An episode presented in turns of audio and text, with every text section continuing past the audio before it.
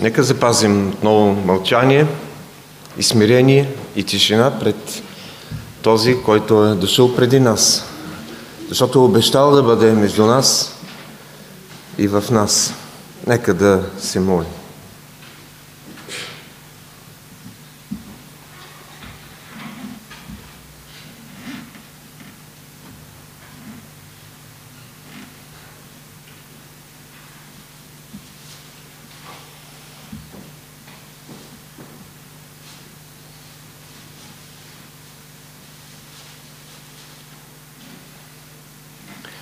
Се изправим. Както еленът пъхти за водните потоци, така душата ми въздиша за Тебе, Боже. Жадна е душата ми за Бога, за живия Бог. Кога ще дойде, ще се явя пред Бога. Моите сълзи ми станаха храна денем и нощем, като непрестанно ми казват, къде е Твоят Бог? Господ ще го подкрепя на болното легло. В болестта му ти ще преобърнеш цялото му легло. Благодарим ти, Господи, за получението на Кореевите синове и за Давидовите псалми. Благодарим ти за отехата, насърчението, подкрепата, благословението, което идват от думите на Твоето Слово. И тази сутрин с надеждата да чуем какво Ти ни казваш, а не човек, сме дошли и искаме да отвориш ушите ни, да бъдем внимателни, да приемем онова, което ти е от тебе и да отсеем онова, което е за нас лично, за всеки по-отделно, благослови ни в нашето поклонение и издигане Твоето свято и велико име. Благодарим Ти за спасението, Благодарим Ти за Господ Исус Христос и за Святия Дух, който Той изпрати. Благодарим Ти за Твоята всекидневна грижа и помощ върху нас. Те молим да благославяш тези, които днес са били в невъзможност да бъдат между нас. Издигаме очите си към Тебе, откъдето иде помощта ни. Амин. Господ е моя канара.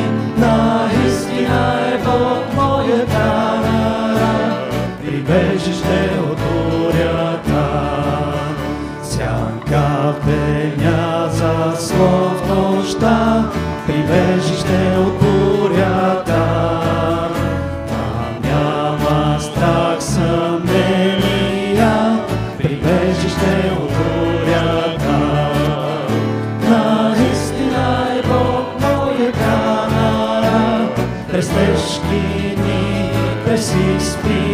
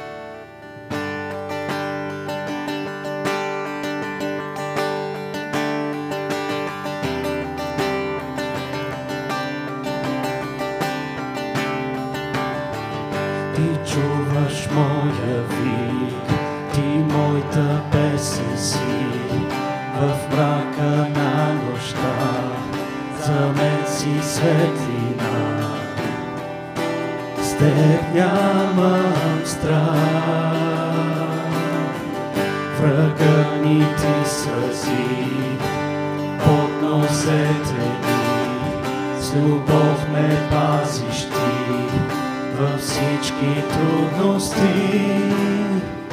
С теб нямам страх. Знам кой върви пред мене, знам кой стои зад мен. С ангели ме пази, Бог винаги е с мен. Исус царува вечно, Той е приятел мой. С ангели ме пази и винаги е с мен.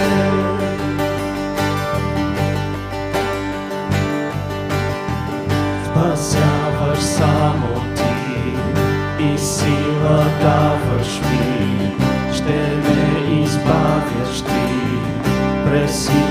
ми дни.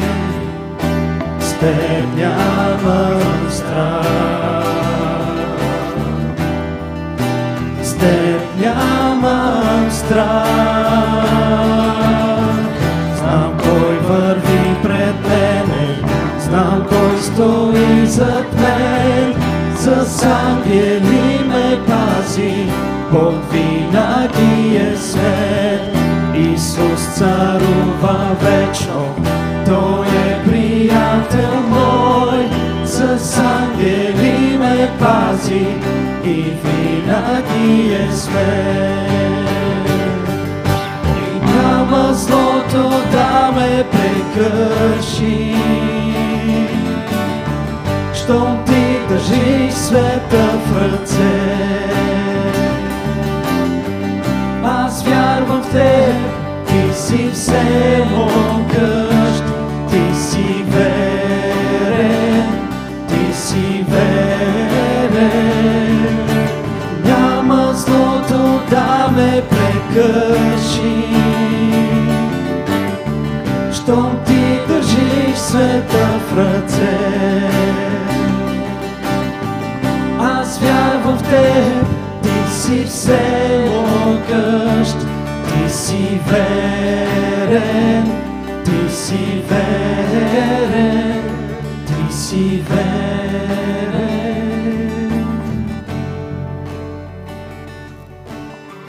Знам кой върви пред мене, знам кой стои зад мен. С ангели ме пази, Бог винаги е с мен. Исус царува вечно, Той е приятел мой. С ангели ме пази и винаги е с мен. Знам кой върви пред мене, знам кой стои зад мен. С ангели ме пази, Бог винаги е с мен. Исус царува вечно, Той е приятел мой. С ангели ме пази и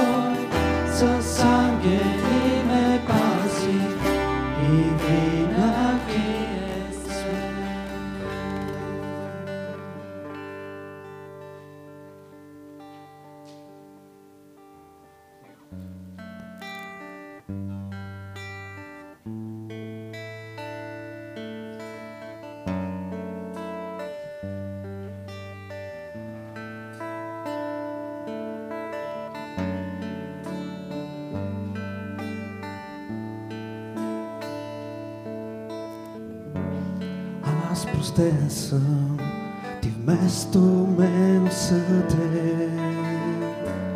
Аз прият съм, ти отхвърлен бе. Сега съм жив и Твоя дух живее в мене, защото Ти умря и възкръсна за мен. Аз простен съм, аз простен съм, Ти вместо мен осъден. Аз прият съм, Ти отхвърлен бе.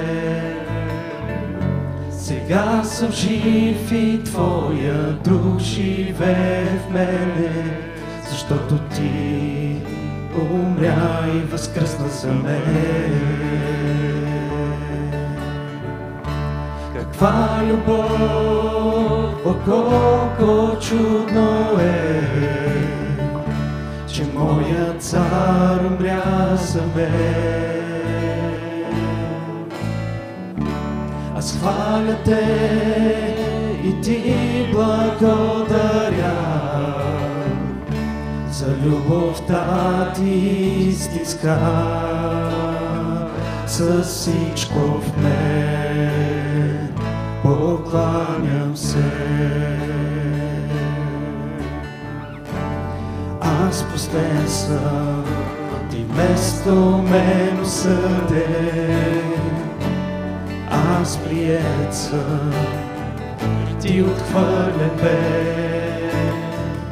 Сега съм жив и Твоя дух живее в мене, защото Ти умря и възкръсна за мен.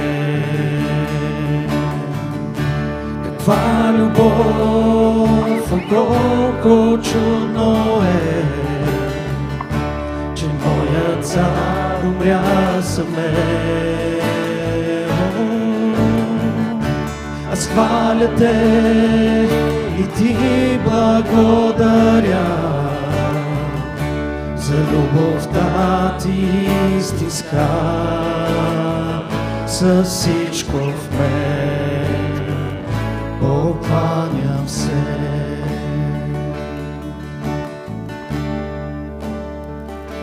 Исусе, ти си мой цар.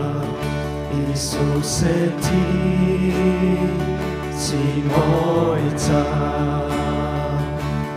Исусе, ти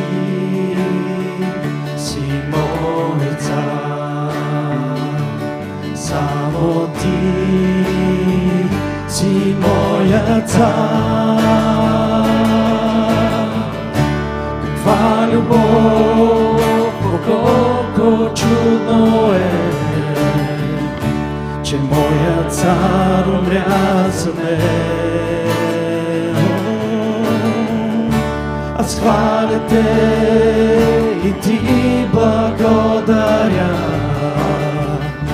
за любовта ти истинска.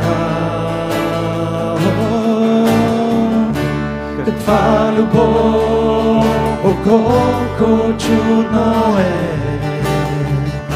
че моят цар умря за мен.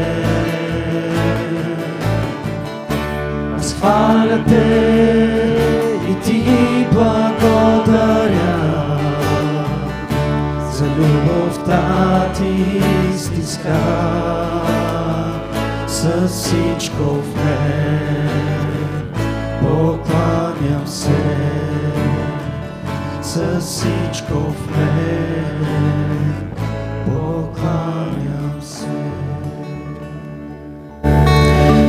Господи, нека наистина с всичко в нас да те издигнем тази сутрин, да те прославим, да ти се поклоним, Господи, с дух и истина, защото а, ти си ни казал чрез Твоето Слово, че така трябва да са истинските поклонници на Тебе, с дух и истина. И Господи, аз знам, че Ти работиш в умовете и сърцата на всеки един от нас, Господи, ежедневно. И те моля, наистина във всичко да поставяме Тебе, Господи, защото Ти ни възлюби, Ти пръв ни възлюби. Благодаря Ти за Твоята чудесна и незаслужена и невероятна любов към нас. Моля те ти да бъдеш с нас през цялото това време, в което сме събрани в единствено достойното и свято име. Амин.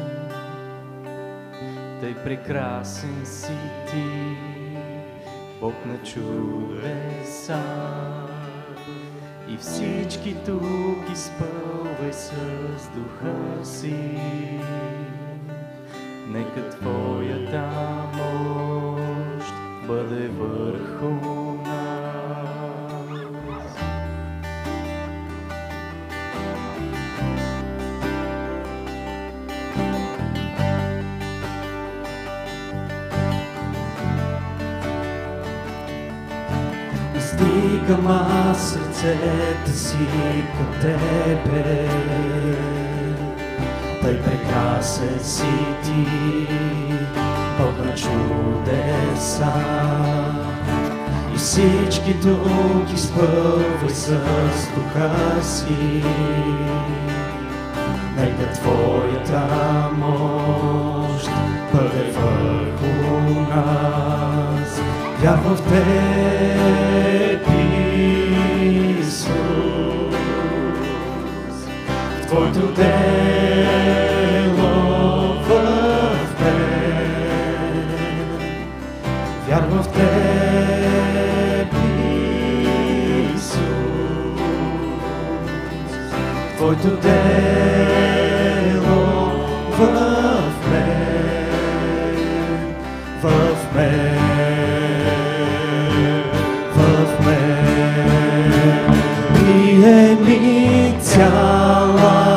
слава, приеми цялата почет, Исус, свят Божий Син. Приеми цялата слава, приеми цялата почет, Исус, свят Божий Син.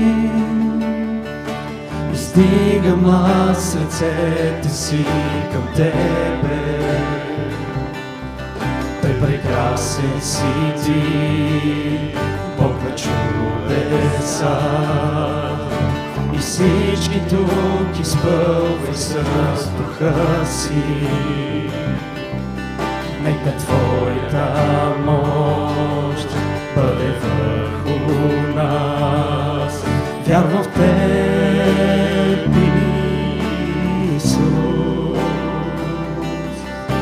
Твоето дело в мен. Вярвам в Теб,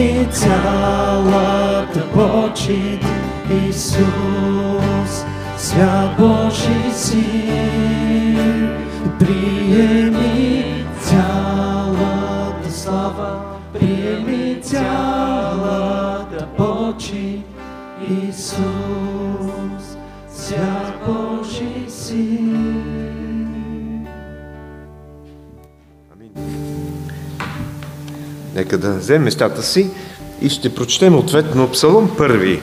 Псалом първи ще- за улеснение ще бъде изписан на екрана. Блажен онзи човек, който не ходи по съвета на нечестивите и в пътя на грешните не стои и в събранието на присмивателите не седи.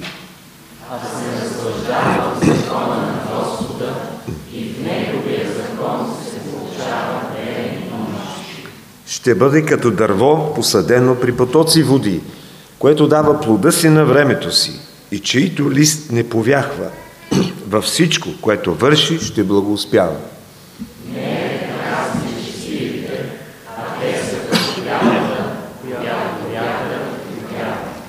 За това нечестивите няма да устоят в съда, нито грешните в събора на праведните.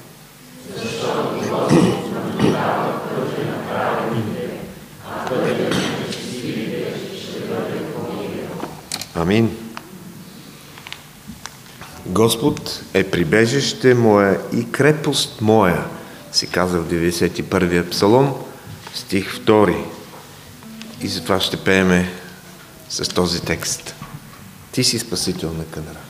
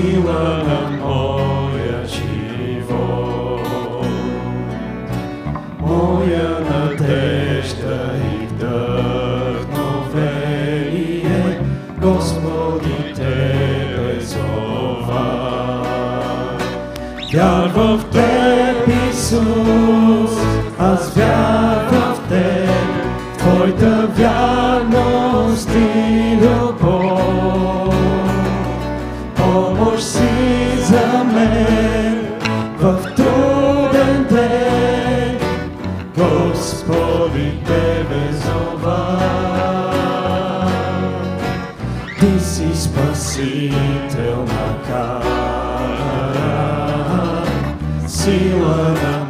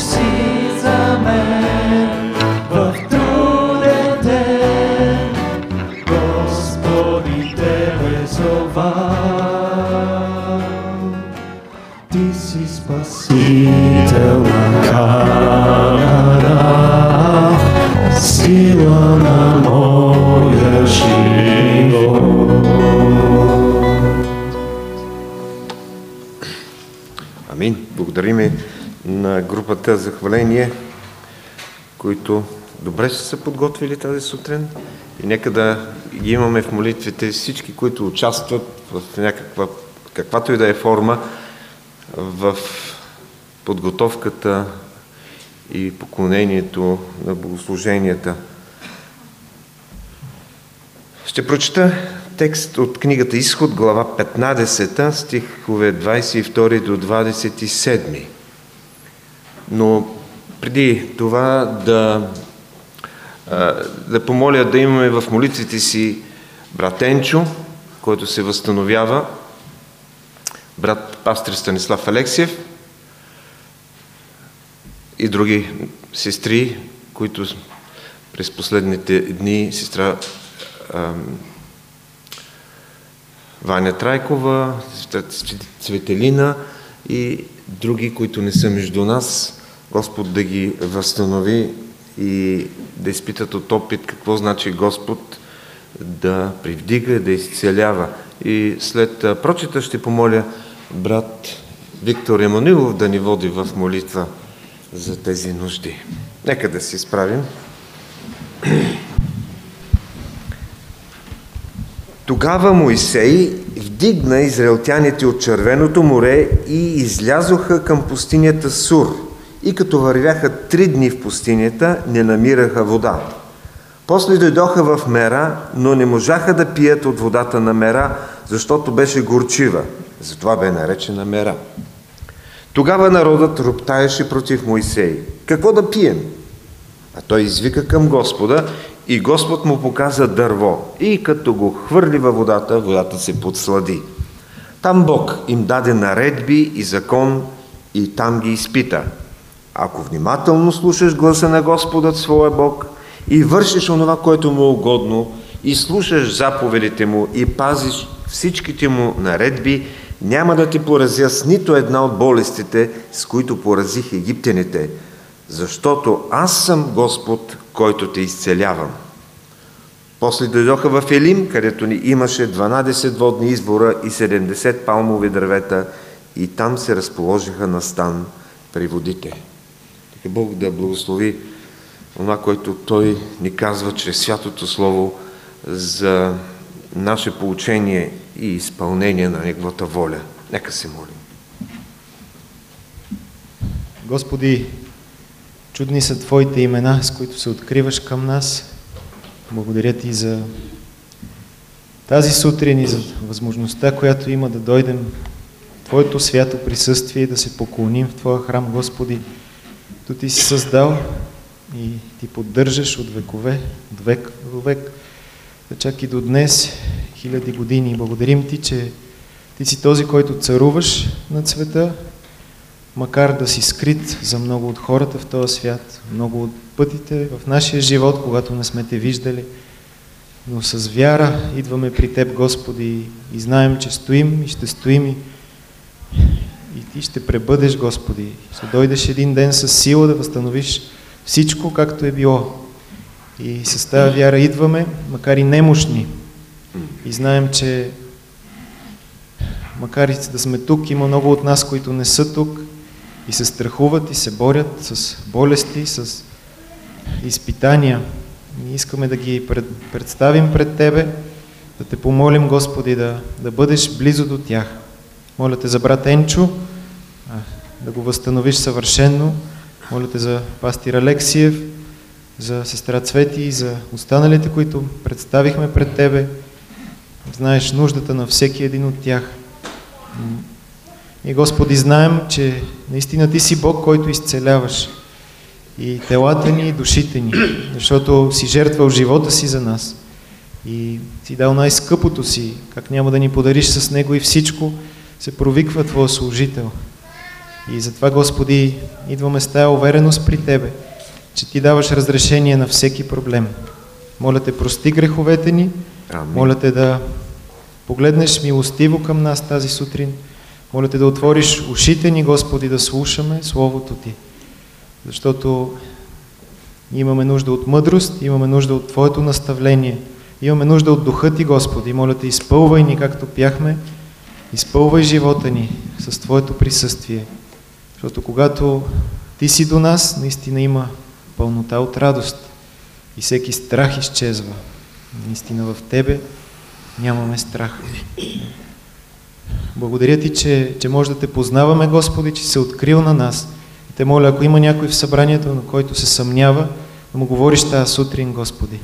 Да говориш на близките ни, които не Те познават и за които скърбим и се молим, Господи. Моля Те да им се откриваш, че Ти си единствения Бог и че единственото спасение в този свят е в името на нашия Господ Исус Христос. Да бъде благословено Твоето име. Амин. Амин.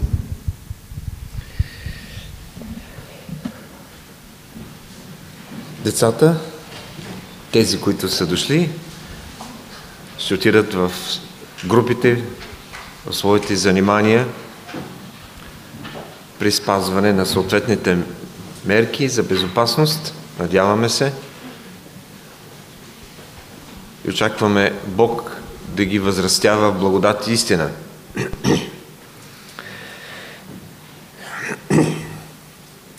Скъпи приятели, брати и сестри, в края на миналата година се спряхме на разглеждане имената на Бога. Едно от имената Ехова Ниси. Господ е наше знаме. В началото на тази година, в, през месец януари, говорихме за Бог, който вижда. Ел Руи. Може би си спомнете това, което се случи с безпомощната Агар в пустинята, която позна Господа като Бог, който вижда. И ако не си спомняте всичко, което съм ви казал, съм сигурен, че си спомняте този прекрасен видеоклип, който ние гледахме заедно. Това беше откровение не само за Агар, беше не само за Руд, за Давид, но и за нас, всички нас, които попадаме в разни изпитания. Колко е ценно да знаем, че Бог не само ни вижда, но и се грижи за нас и не ни е забравил. Бог е готов да ни избави. И днес ще познаем, открием още едно от имената на Бога, което е послание за нас. Яхова Циткено, или Аз съм Господ, който те изцелявам. Обеден съм, че всички го знаем това, но не, всички, но не за всички от нас е, това е преживяна опитност. Затова и Господ постепенно се разкриваше на израелския народ, последователно, прогресивно, за да го изживеят. Един надпис на паркинг гласи следното. 5 км до Кристалното езеро. Вие паркирате и тръгвате към това езеро. С раница на гърба, уверено, смело започвате изкачване на планината към това езеро. В началото всичко ви изглежда забавно, красиво. Дърветата, птичките пеят, въздуха свеж, ухае. Долу е останал смогът на големия град. Но след 2-3 часа раницата почва да ви тежи. Може би след този завой или след това изкачване ще бъде това езеро. Но уви, преминавате следващия и следващия завой, почвате вече да се питате какво става. Май загубих пътя. Почваш да се чудиш къде е това езеро и умората те наляга, паника атака, може би си се изгубил. Същото нещо може да сте го преживяли, може и да не сте, но а, съм сигурен, ако обичате планината и сте били сам, сте изпитвали подобни моменти. Същото нещо може да се случи в нашия живот, житейските ни борби, с нашите финанси, с нашата работа, с проблеми от различно естество. Мислите, че вървите по, по правилния път, но срещате само проблеми и проблеми. Подобно преживяване имаха току-що излезлите израелтяни от е, Египет, преминали през водите на Червеното море по сухо, Победните песни на Моисей и Мариам още звучаха в ушите им. Постоянно си припяваха тези припеви, тръгвайки бодро от бреговете на морето към пустинята Сур, Словото ни казва, че те едва ли имаха добра представа какво ги очаква. Три дни, през която и да е пустиня, знаем, че са достатъчно голямо предизвикателство за всеки – тъй като водните запаси ще свършат. И тук е първият момент, на който аз искам да се спра от този текст от книгата Изход, 15 глава, 22 стих. Жаждата, която ги измъчваше. Като вървяха три дни в пустинята, не намираха вода. Без да се впускам в подробности, трите дни са толкова, колкото Моисей поиска от фараона да пусне израелтяните, за да се поклонят на Господа. Образно казано, тези три дни са символ на пълнотата, на напускането от света. И знаем от Словото, че тези три дни за израелтяните не свършиха никога. И проблемът с всяко пътуване през пустинята, несъмнено е, е жаждата. Хората, които бяха вкусили от радостта на избавлението от Египет, скоро изпадат в шок от горещият въздух на пустинята. Тези, които не бяха познали какво е истинския Бог за тях, бяха склонни да се върнат със сърцата си в Египет обратно. А жаждата е предизвикателство за всяко живо същество. Когато човек престане да е гладен, когато се нахрани, казваме, че е сит. Когато един човек престане да е уморен, когато си е отпочинал, казваме, че си е отпочинал. Когато престане да е болен, казваме, че е оздравял. А когато престане да е жаден, не казваме никак. Нямаме такава дума. Можеш да отолиш жаждата, но не съществува дума за състоянието след отоляване. Затова, казва един автор, когато разглежда жаждата на Христос на кръста, казва, неописуемият момент, в който жадният допира до устните си чаша с вода, се нарича Бог. Сам Исус на кръста изпита какво е да се неотолимо жаден. Именно едно от неговите седем слова на кръста бяха «Жаден съм». На Голгота нямаше чаша с студена вода. Този, който обещаваше, че който повярва в него, реки от жива вода ще потекат от отробата му, сега умираше от жажда. Този, който говори на една жена за живата вода, вода сега умираше от жажда. Това беше иносказание за духа, който той ще изпрати. И именно тази негова смърт ще направи възможно Святия Дух да обитава в нас и да дава истински живот.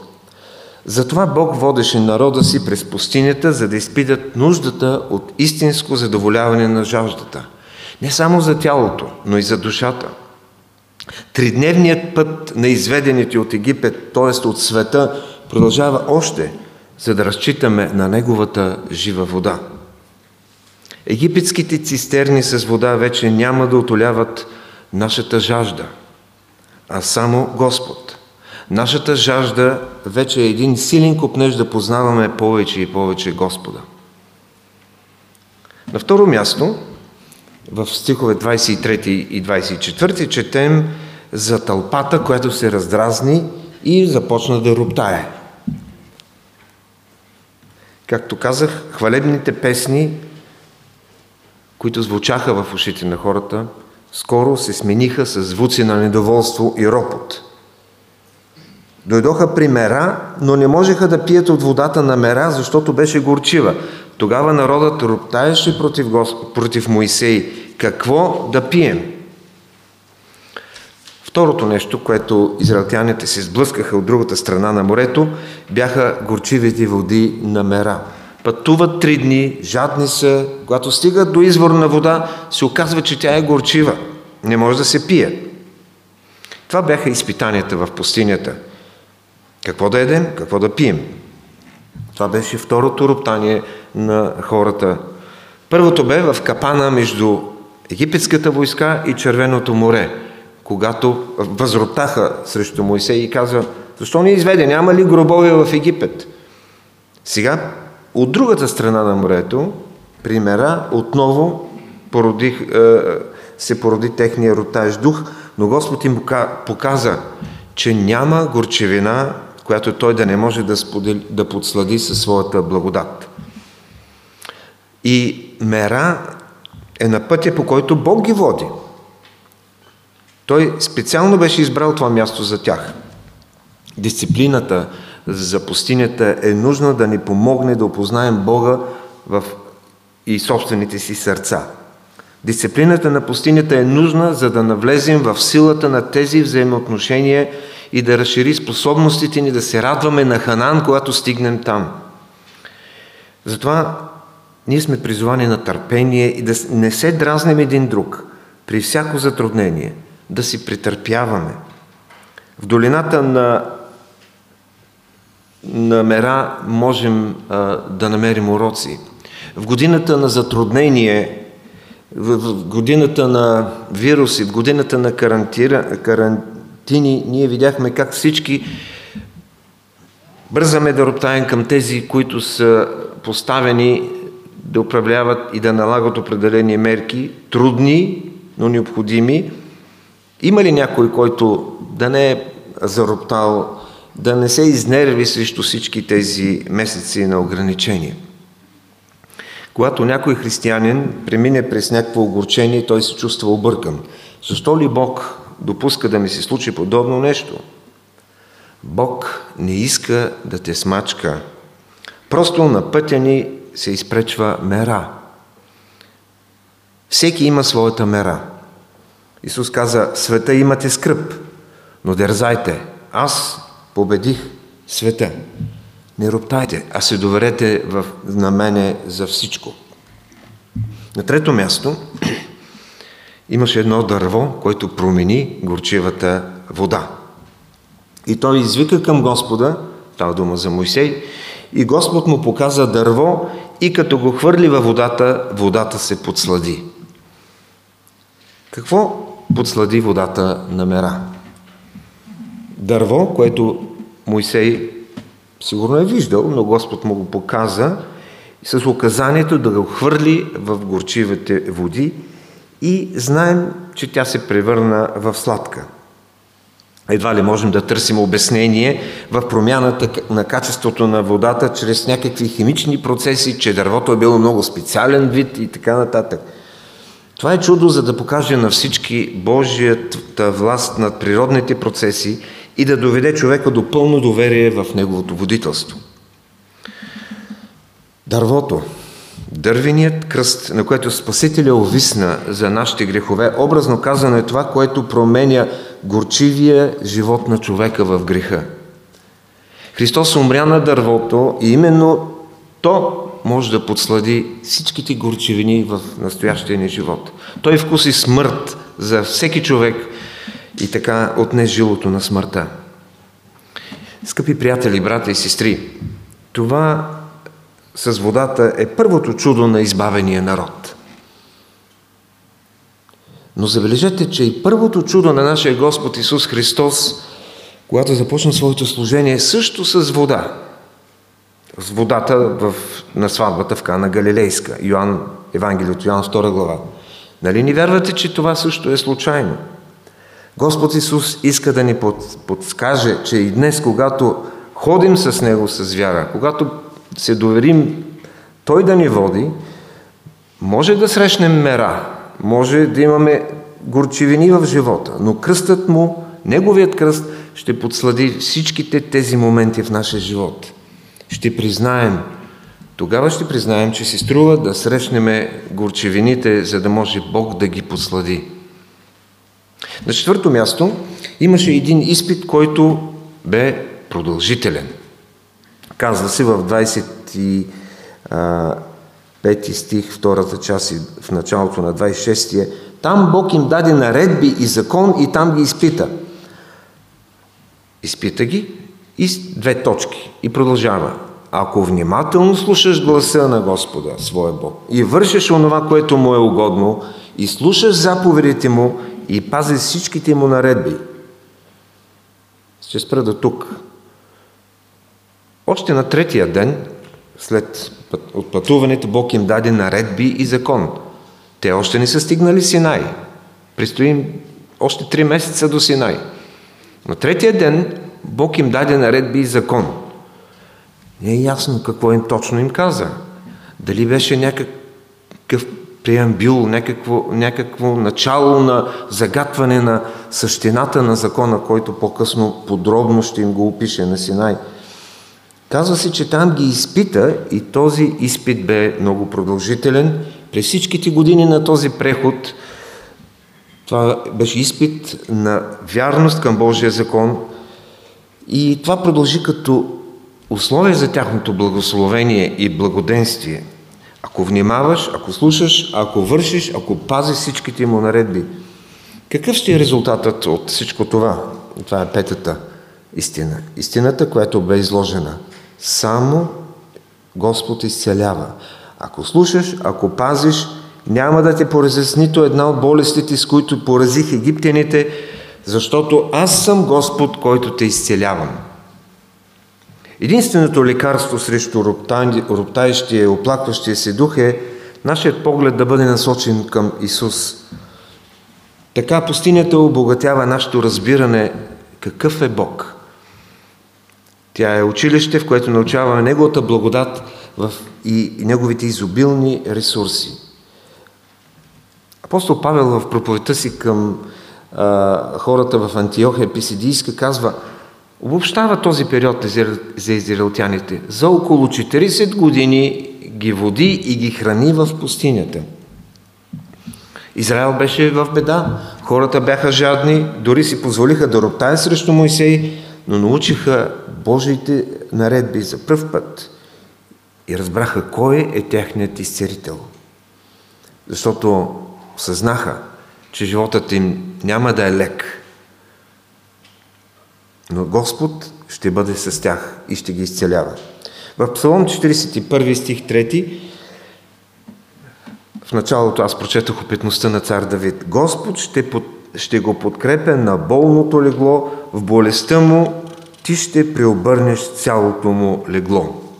Бог понякога избира да подкрепя болния, който може да остане на, на леглото си.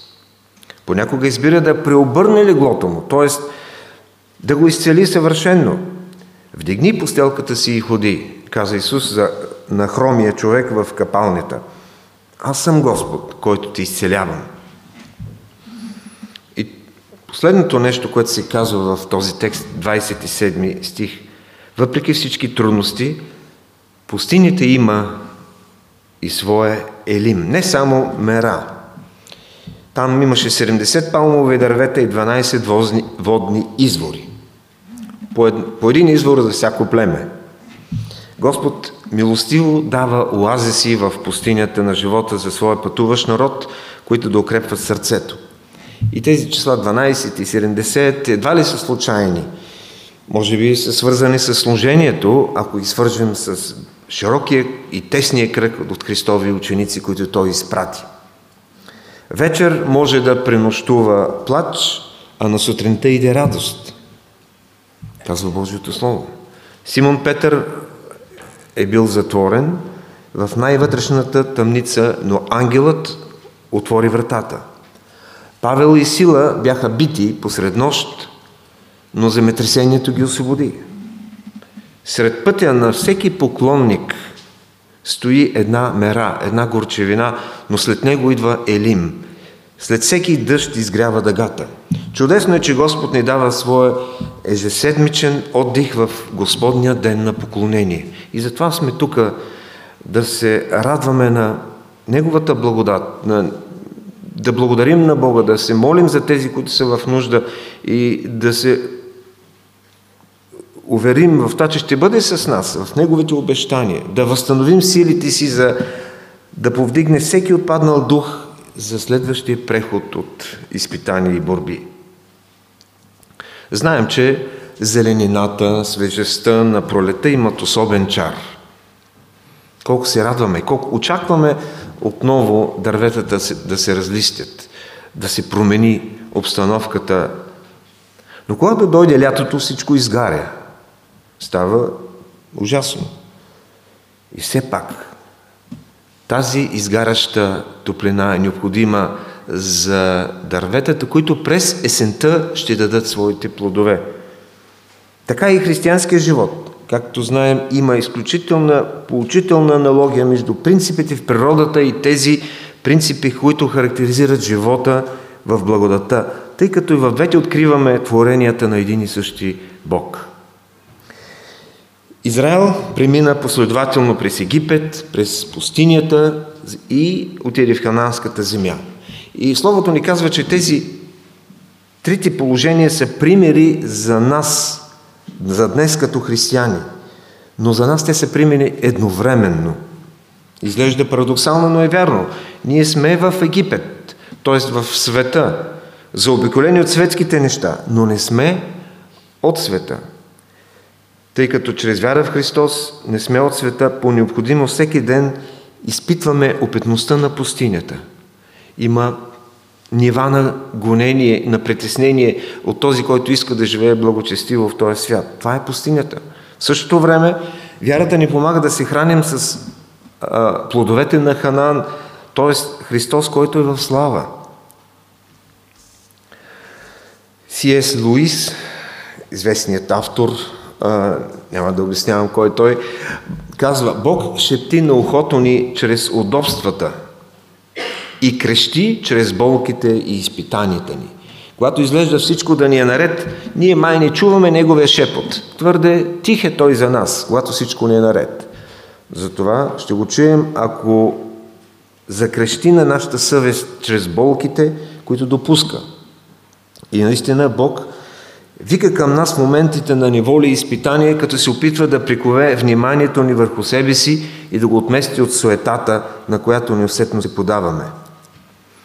Но някой ще каже сега, добре, дали и днес познаваме Господа като един, който изцелява? Може би някой ще каже, аз съм здрав, нямам тази опитност и едва ли имам нужда от това. Така ли е наистина? Учените твърдят, че на, на Земята няма нито един абсолютно здрав човек. Всеки има някакъв проблем, някакво страдание, колкото малко да е то, или може би не го знае. Господ Исус каза, здравите нямат нужда от лекар, а болните. Не съм дошъл да призва праведните, а грешните на покаяние. Евангелие от Марко, 2 глава, 15 стих. Нещастието е там, че не всички признават болестта и греха си, а Словото каза, няма кой да прави добро, няма праведен нито един. И когато беше на земята, Исус видя, че цялата земя е една огромна болница и започна да лекува и да спасява. Видя, че земята е един огромен затвор, в който Сатана е оковал в вериги, веригите на греха и той започна да руши царството на Сатана.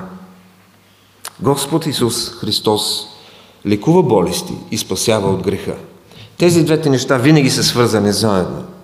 Както мнозина се колебаят, отлагат да отидат на лекар и се оказва в един момент, че са закъснели и болестта става доста напреднала и може да е фатално.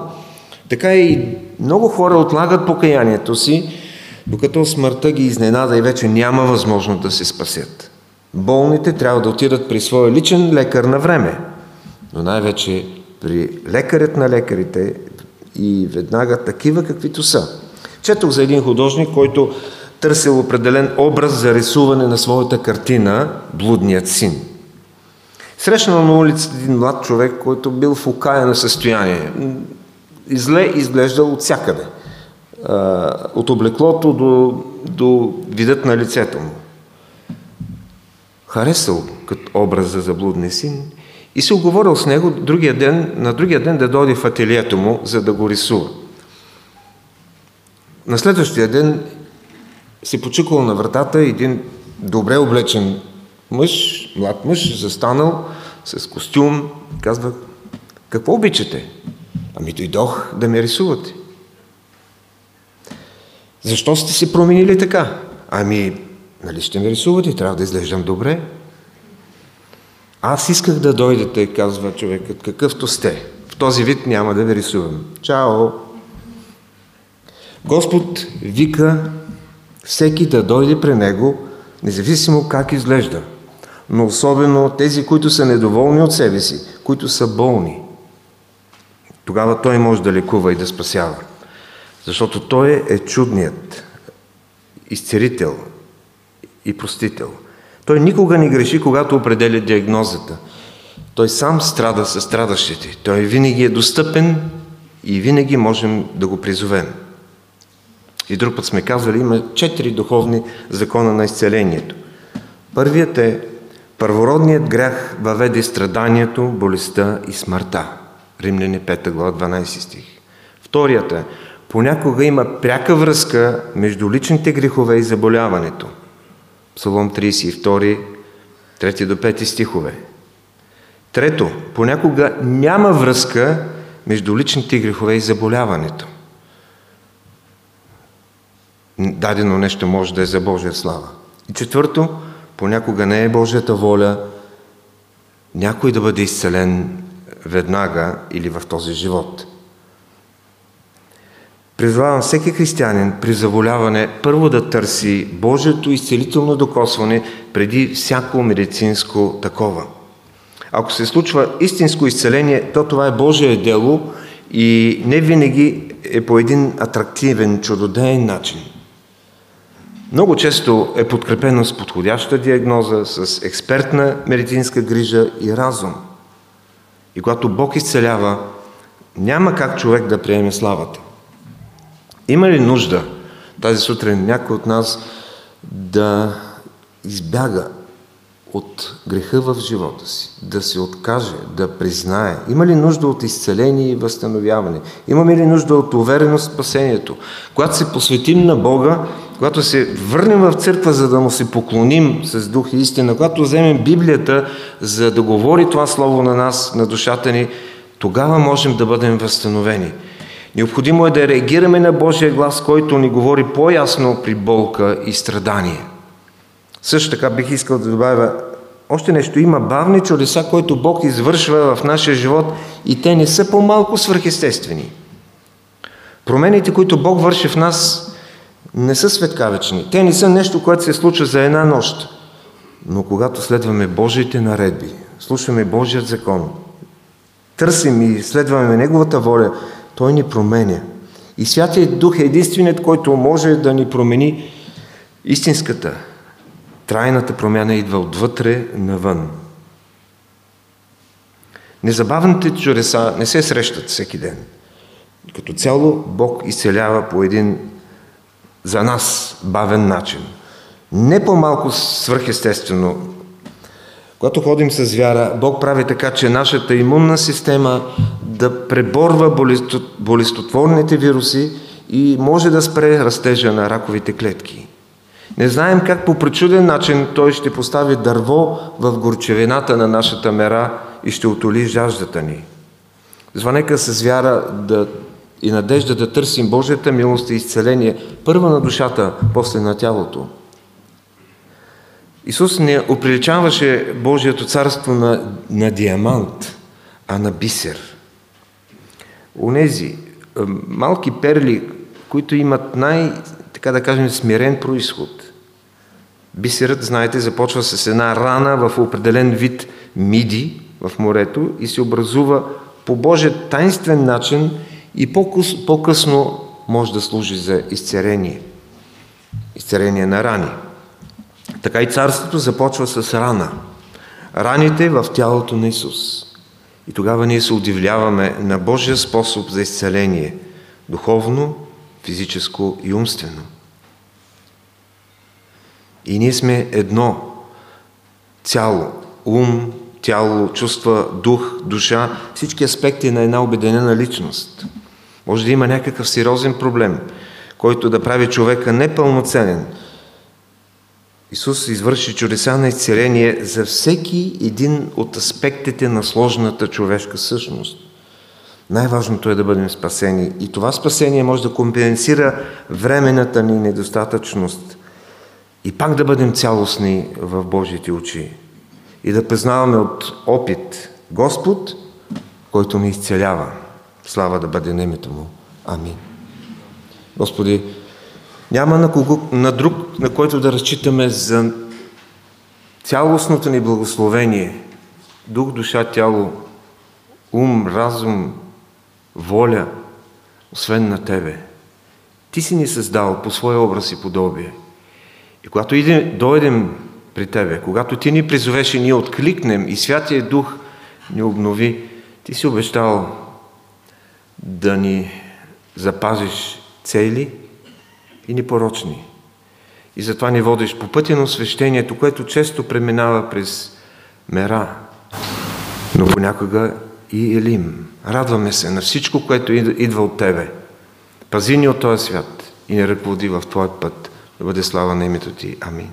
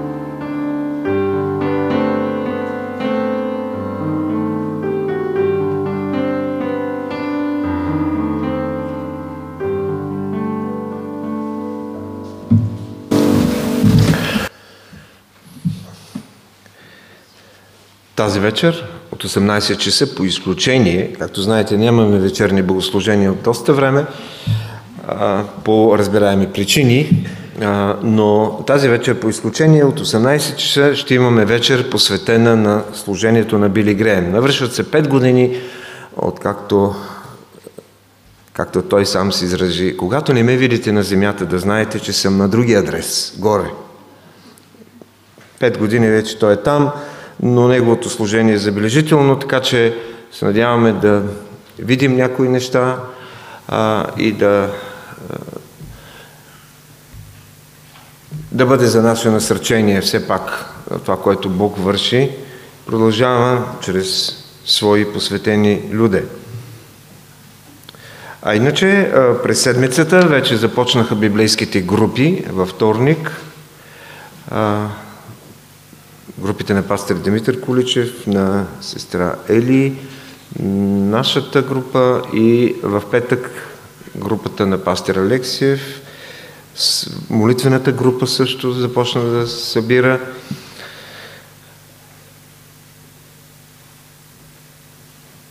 Сряда молитвеното събрание, толкова важно. Имаме време за повече споделяне – Имам време за благодарност и за а, конкретни нужди. Вестник Зорница, библиотеката, книжарницата са отворени на наше разположение при спазване на, на дистанция и необходимите мерки. Духовният съвет ще има своето редовно заседание а, в сряда от 19.15 след молитвеното събрание. И ако няма нещо, ако някой не желая да да каже, което е важно, отворен съм да дам дума. Ако не, ще завършим с песен 356. Петър с Йоанна. Какво се случи, когато влизаха в храма? 356 по време на което ще съберем даренията за Божието дело.